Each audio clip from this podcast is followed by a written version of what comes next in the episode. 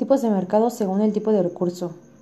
Mercado de materia prima está conformado por empresas o organizaciones que necesitan de ciertos materiales en su estado natural, como la madera, los minerales, entre otros, para elaboración de bienes y servicios. Mercado de fuerza de trabajo está considerado un factor de producción, por tanto está conformado por empresas, organizaciones que necesitan contratar empleados, técnicos, profesionales y o especialistas para producir bienes o servicios.